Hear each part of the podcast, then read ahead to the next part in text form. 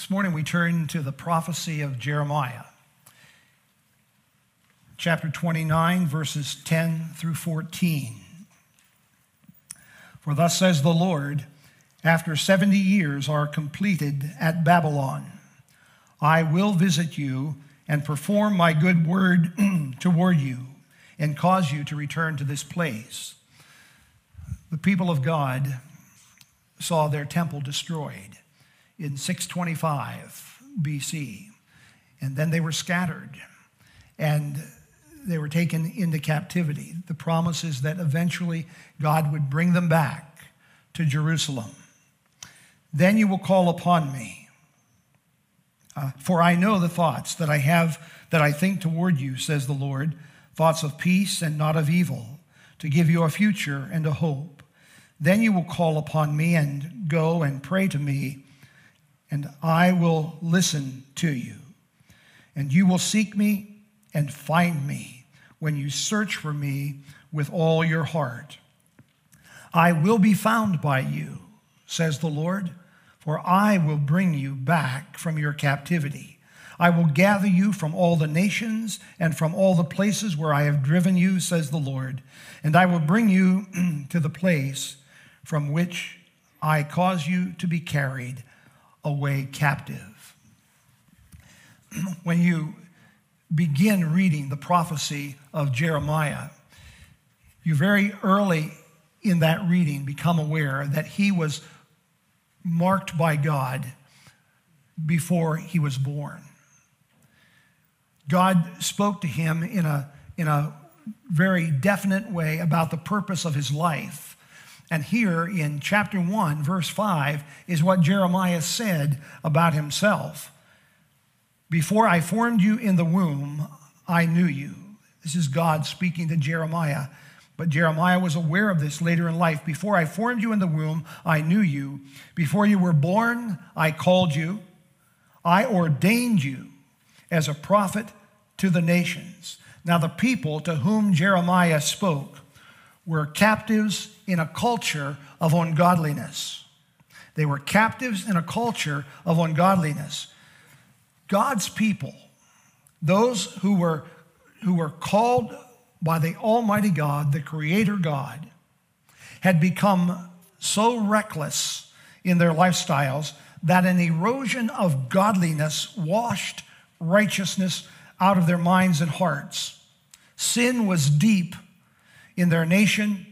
Idol worship flourished, surrounded them, hemmed them in, and rulers of the government encouraged demonic practices, the worst of which was probably the sacrifice of babies. God allowed his people here known as Judah, to be dominated. He allowed them to be dominated. He told his people that in that domination, in that captivity, down there in Babylon, they were to do something they never expected him to tell them to do. He told them, settle in, build houses. You're going to be here for a while plant gardens. I will be with you. And in the hardship and in the difficulty of being captive, you will know that I'm God. But here's how you'll know me in hard times. Here's how you'll experience my presence with you. You will seek me. You will seek me and find me when you seek me with all your heart. The recklessness had to be given up. Concentration on the things of God across the whole of life now had to be the focus of the people. They were going to be there for 70 years in Babylon, but they could still know the blessing of God's strength in their life even though their life was not ideal. He was going to enable them to move through this time of great great difficulty. What he said to those people was their expectations for the future did not have to be fearful, and their dreams and hopes did not have to be considered worthless fantasies because he promised the best for his people and he would keep his promise, even though they were not exactly where they wanted to be. So, out of this ancient text, this truth comes from me and you. 20th, 21st century people today. God fulfills his promises when his people exercise faith in his word and not in their religious ideas about him. God fulfills his promises when his people exercise faith based in his word and not in their religious ideas about him. What that means is that when faith is diligent, when it's filled with earnest desire and, and strong affection and deep longing to know Him, it shows a true heart, and God meets that seeker. The frustration of not being able to find something is known by every one of you. Some of you, probably more so the females among us than, than the males, because we tend to turn to our mothers and our wives, know this question. You are very familiar with it. Where's my? Where did you put it? As if mom or the wife took what we were looking for. Not being able to, to find what we think is so absolutely essential. I can't find it. I don't know where to look. Well, have you looked? And then the number of places are, are named. Yeah, I looked there. Yeah, I looked there. Now, I'll admit, and, and I already did this at 8.30. My wife's in the choir, so, so she heard her accolade. Uh, you don't have to beat a path to her after, after services to tell her. It's interesting when I tell these family stories how some of you immediately go to the person I've talked about. But anyway, okay. She, Pat's familiar with this. I'm guilty of that. She is so able, as many of you women are, to find things, things that we overlooked or in our, in our haste and, and just hurried through things, didn't look carefully enough. She finds and brings them, brings them to us. Uh, some of you are too young to appreciate my next comment, but some of you will know exactly what I'm talking about. It's really bad when you can't find your eyeglasses because you need your eyeglasses to find your eyeglasses, but you don't have your eyeglasses to find them. It's, it's amazing, these compromising situations we get ourselves into. And we need somebody, somebody to help us get out of that mess. Well, here's the verse. Now, that illustration is that's wrung dry. I can't talk about that anymore. We're done with that. But here's what you need to hear connected to that story that you all know about. And some of you were looking at one another and saying, He's talking about you. It's funny to watch you when I give these illustrations. Here's the verse you need to hear you will seek me and find me when you seek me with all your heart. Did you really look? Did you really look? You know, this God stuff, I, I, I don't get it. I, I, just don't get it the way the, the preacher describes it.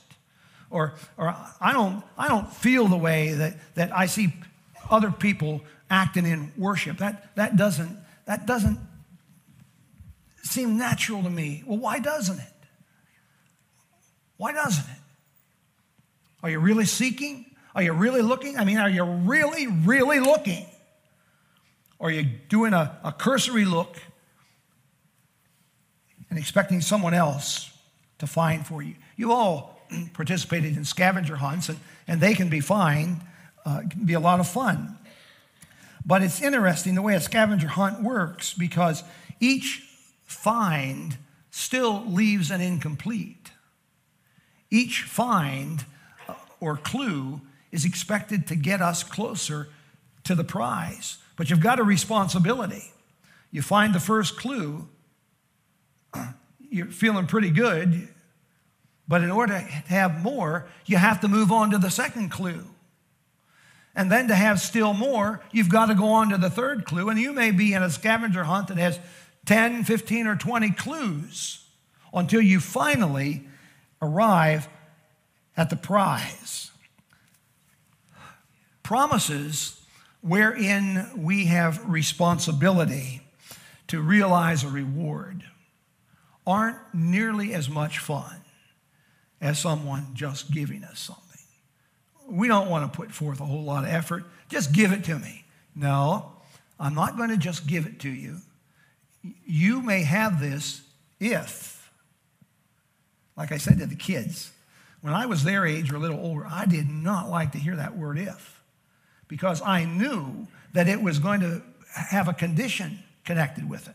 It was going to have a responsibility attached to it that I probably was going to be the person that had to fulfill it.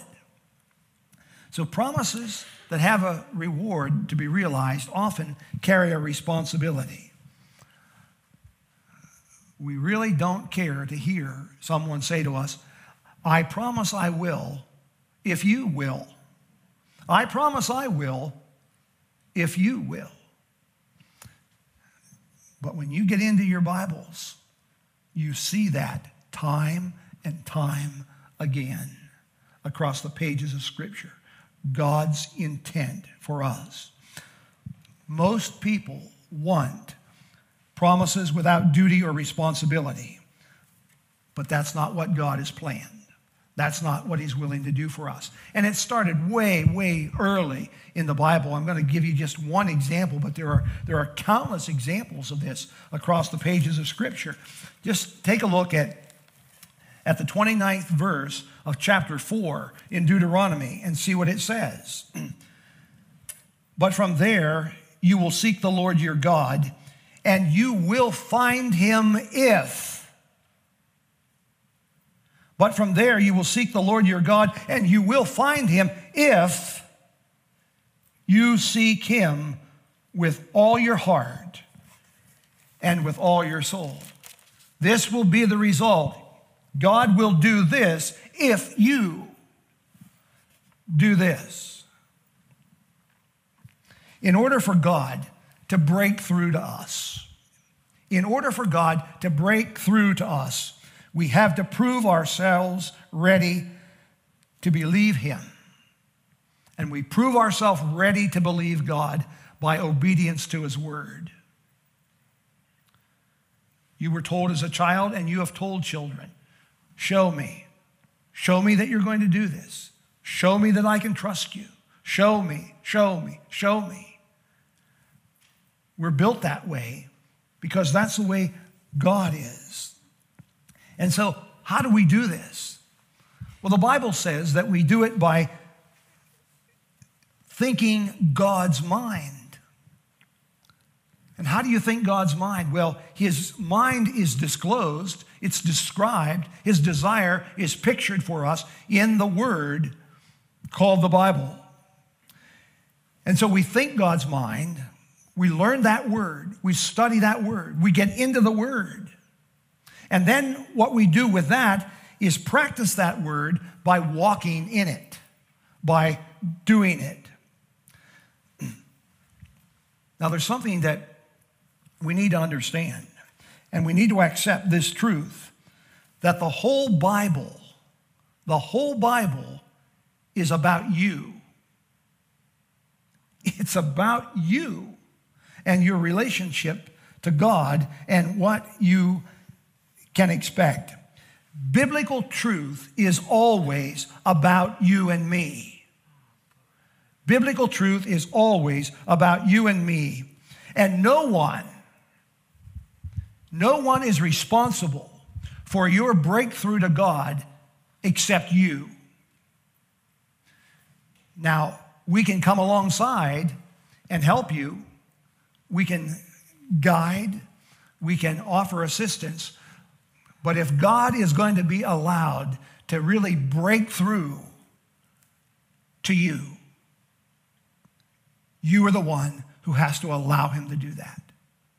Only you can do that. Now, understanding that truth, it's out of the heart of Scripture. Understanding that truth, it means that I will not prevent God from showing me new truth by blaming others. I'm not going to blame the pastors of my church because God hasn't broke through to me. I'm not going to blame them and say, well, they're not good communicators, or they don't have interesting stories, or they don't entertain me enough. I'm going to understand that my responsibility is mine. I'm not going to blame my class leader, my Sunday school teacher, because it's my responsibility to invest myself in a way, even if that person is not the greatest presenter, they have sincerity, they have truth, they have accuracy. I hear and I receive and I take it to my enrichment and my blessing. And I'm not going to blame others when God doesn't break through to me because they haven't soothed me, because they haven't stroked me enough, because they haven't told me how wonderful I am. I go to church to be told how wonderful I am, and they're, they're just not doing that anymore. They're just, not, they're just not stroking me. It's not anybody's fault but our own if God is not able to break through in you and me. Biblical truth, listen to this, biblical truth is always, is always about where I am. Biblical truth is always about where you are and what you need. Uh, when you sit down to, uh, to eat a meal, you like to have just your favorite foods there. And you can't always have your favorite food. Everybody at the table can't have their favorite food. But that doesn't mean the food that's on the table is not good for you. It has vitamins and nutrients that your body needs to be healthy. And so uh, you eat that. Not your favorite meal, but it's, but it's not that it's not palatable. And so you eat it, and your body benefits from that. Some of you are sitting there this morning thinking, oh man, this guy is talking about stuff that I'm really not interested in. Well, then you're not going to have a breakthrough. God is not going to break through. If you seek me, if you seek me, you will find me, says the Lord. God's not going to just come to you without you giving him attention.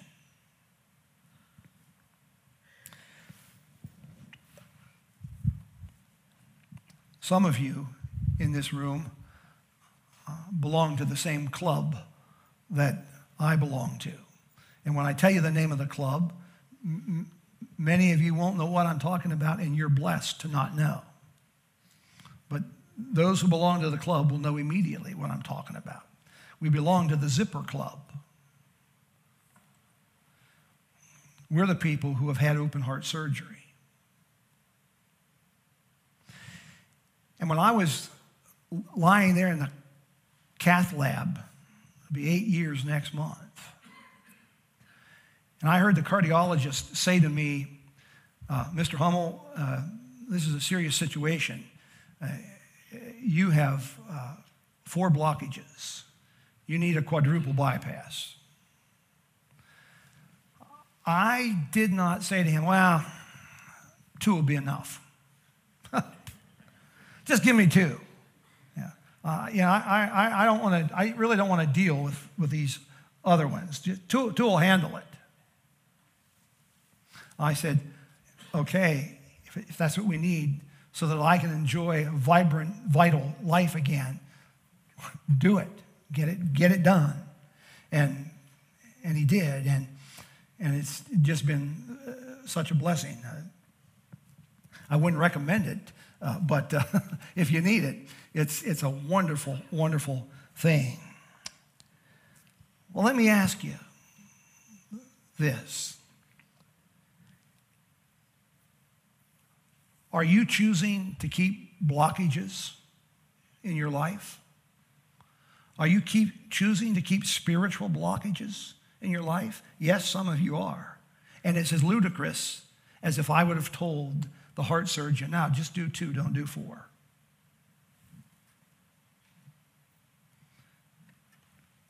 You need the full flow of God's life giving spirit into you so that the word flows through you in all of its fullness and in, with all of its power to sustain and to keep you. You need the nurturing that God can give you, like the blood nurtures your body. You cannot improve your spiritual health so long as you are choosing to have blockages. It just will not happen. And breakthrough will not occur. You will seek me and find me, and when you seek me, you will find me. You will seek me and find me when you seek me with all your heart. If and when you seek him, here are some ways to do that. You seek Him with pure thought. You seek Him with a clean mind. You don't engage in the kind of talk and conversation that goes on around a lot of water, coolers and coffee pots. You don't participate in lunches that are filled with innuendo and temptation. You do nothing that compromises your position as a Christian woman or a Christian man. You are not seen in a situation that anyone could misconstrue your intentions. You have a life that is pure. You have a thought life that is pure. You have honesty and integrity in all aspects of your life if you are truly seeking God. If you want God to break through, there can be no blockages anywhere. You have honesty, integrity, and integrity at all levels. And you are working with your spouse to maintain holy matrimony holy matrimony, set apart for the glory of God in your marriage by daily honoring your wedding vows. And you are taking care of your bodies, your minds, and your spirits. It's all part of seeking God. What we are doing this morning, folks, is not separated and is not detached from where you live and who you are. What we are doing this morning is absolutely futile and it is empty if you do not seek God in the whole of your life, in everything you are and do, your thought life, your activity, your employment, your marriages, everything must be brought before Him as part of the seeking process of knowing Him. That's the exhortation of the Word of God.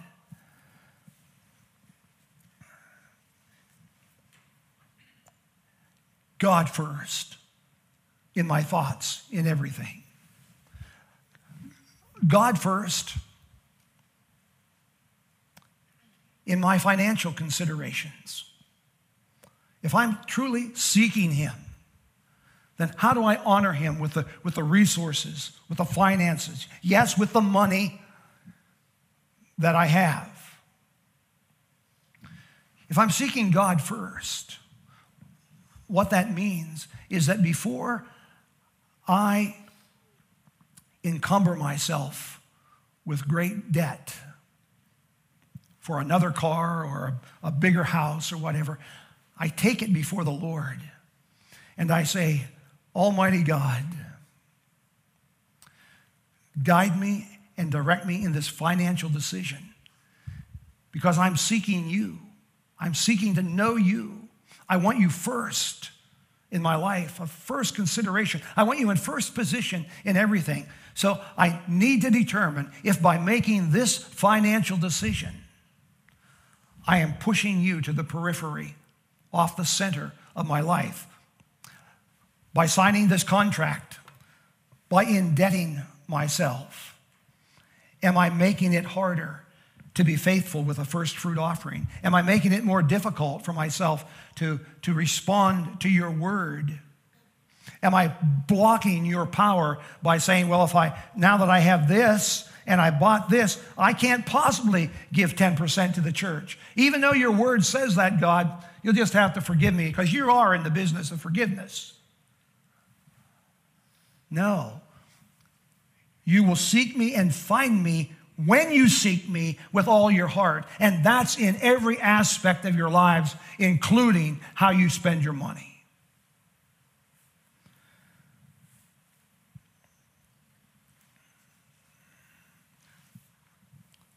And the discipline and instruction of the Lord for your children.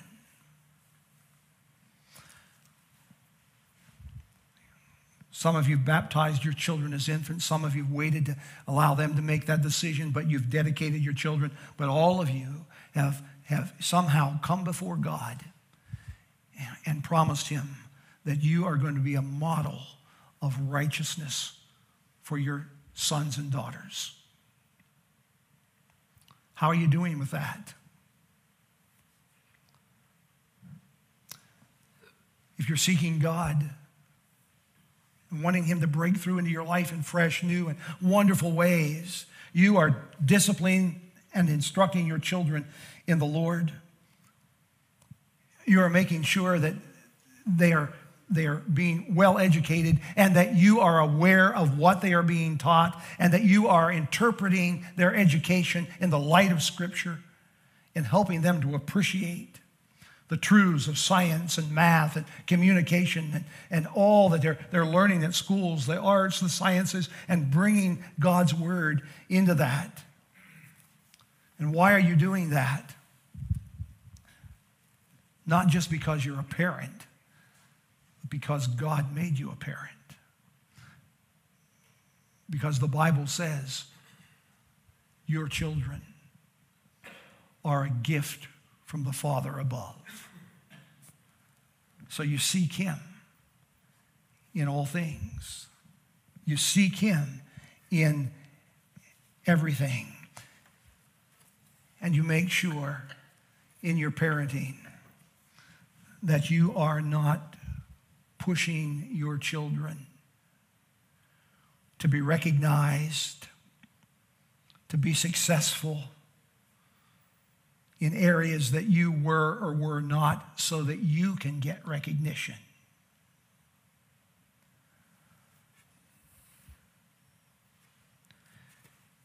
The name Jeremiah means Jehovah throws. the name Jeremiah means Jehovah throws.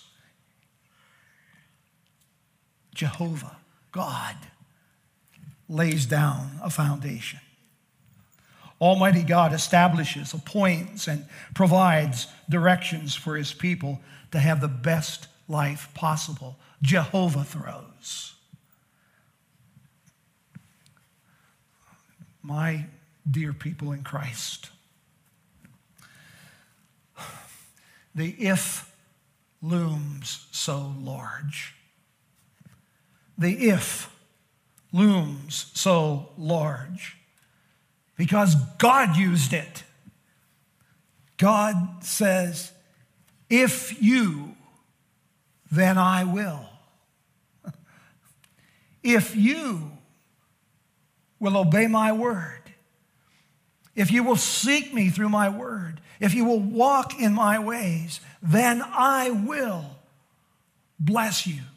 I will come to you in fresh, new ways. I will break through the stale, old religion.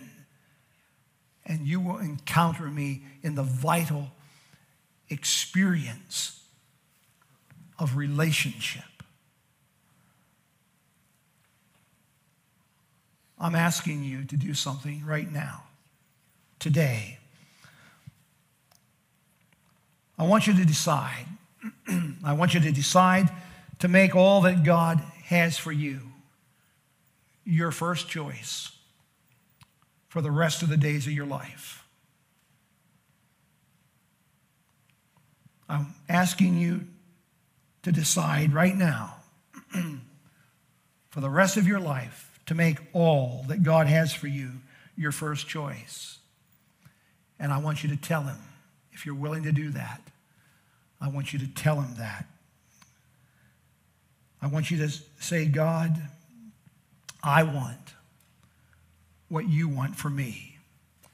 And I'm going to seek you with all of my heart that I may know you more fully, more wonderfully, completely than I ever have before and I'm going to live by your word. And that word is going to be the strength of my life.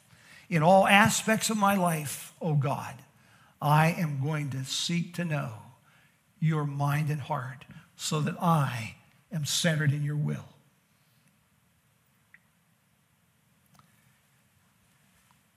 Here's the promise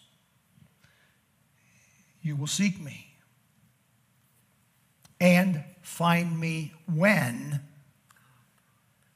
you seek me with all your heart. Let's pray.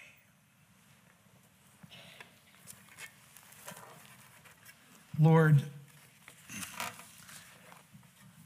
even when we don't always seek you, you seek us.